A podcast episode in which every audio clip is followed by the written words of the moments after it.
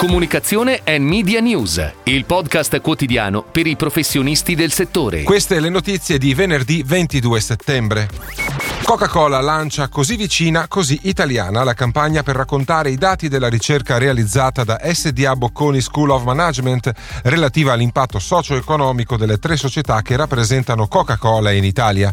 Ideata da Connexia Gruppo Retex sotto la direzione creativa di Anna Vasta e Adriano Aricò, la campagna è pianificata da Essence Mediacom, che ha programmato un piano multimediale che comprende TV, stampa, digital e social a partire dal 29 settembre.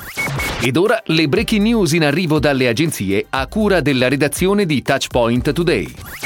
Stroili, retailer di gioielleria appartenente a Tom Group, dopo una gara ha assegnato l'incarico media a Wavemaker, agenzia di Group M, gruppo WPP, che era già partner del brand. Il pitch, gestito da Equibyte Italia, ha avuto un forte focus sull'integrazione full funnel e sulla fase di conversion.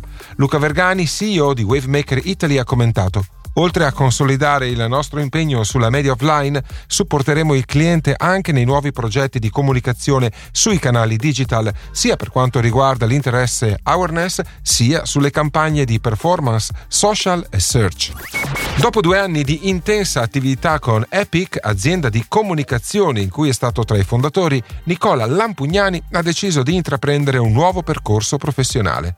Nicola è stato un prezioso partner fin dall'inizio di questo percorso nel mondo della comunicazione per cercare nuove vie e nuovi modi per parlare di marche e prodotti all'insegna dello storytelling. È stato il commento di Massimo Costa. Ringrazio tutti, ho deciso di partire per una nuova avventura, ha dichiarato Lampugnani. Il mondo dell'editoria si arricchisce di un nuovo marchio editoriale. RCS lancia Fuoriscena, che si occuperà di saggistica d'intervento, giornalismo investigativo, narrazioni civili sui grandi temi del nostro tempo, pubblicando autori di richiamo e autorevolezza. Il primo libro in uscita è Mai più Vaillant 1963-2023 di Paolo Di Stefano e Riccardo Iacona in libreria dal 3 ottobre.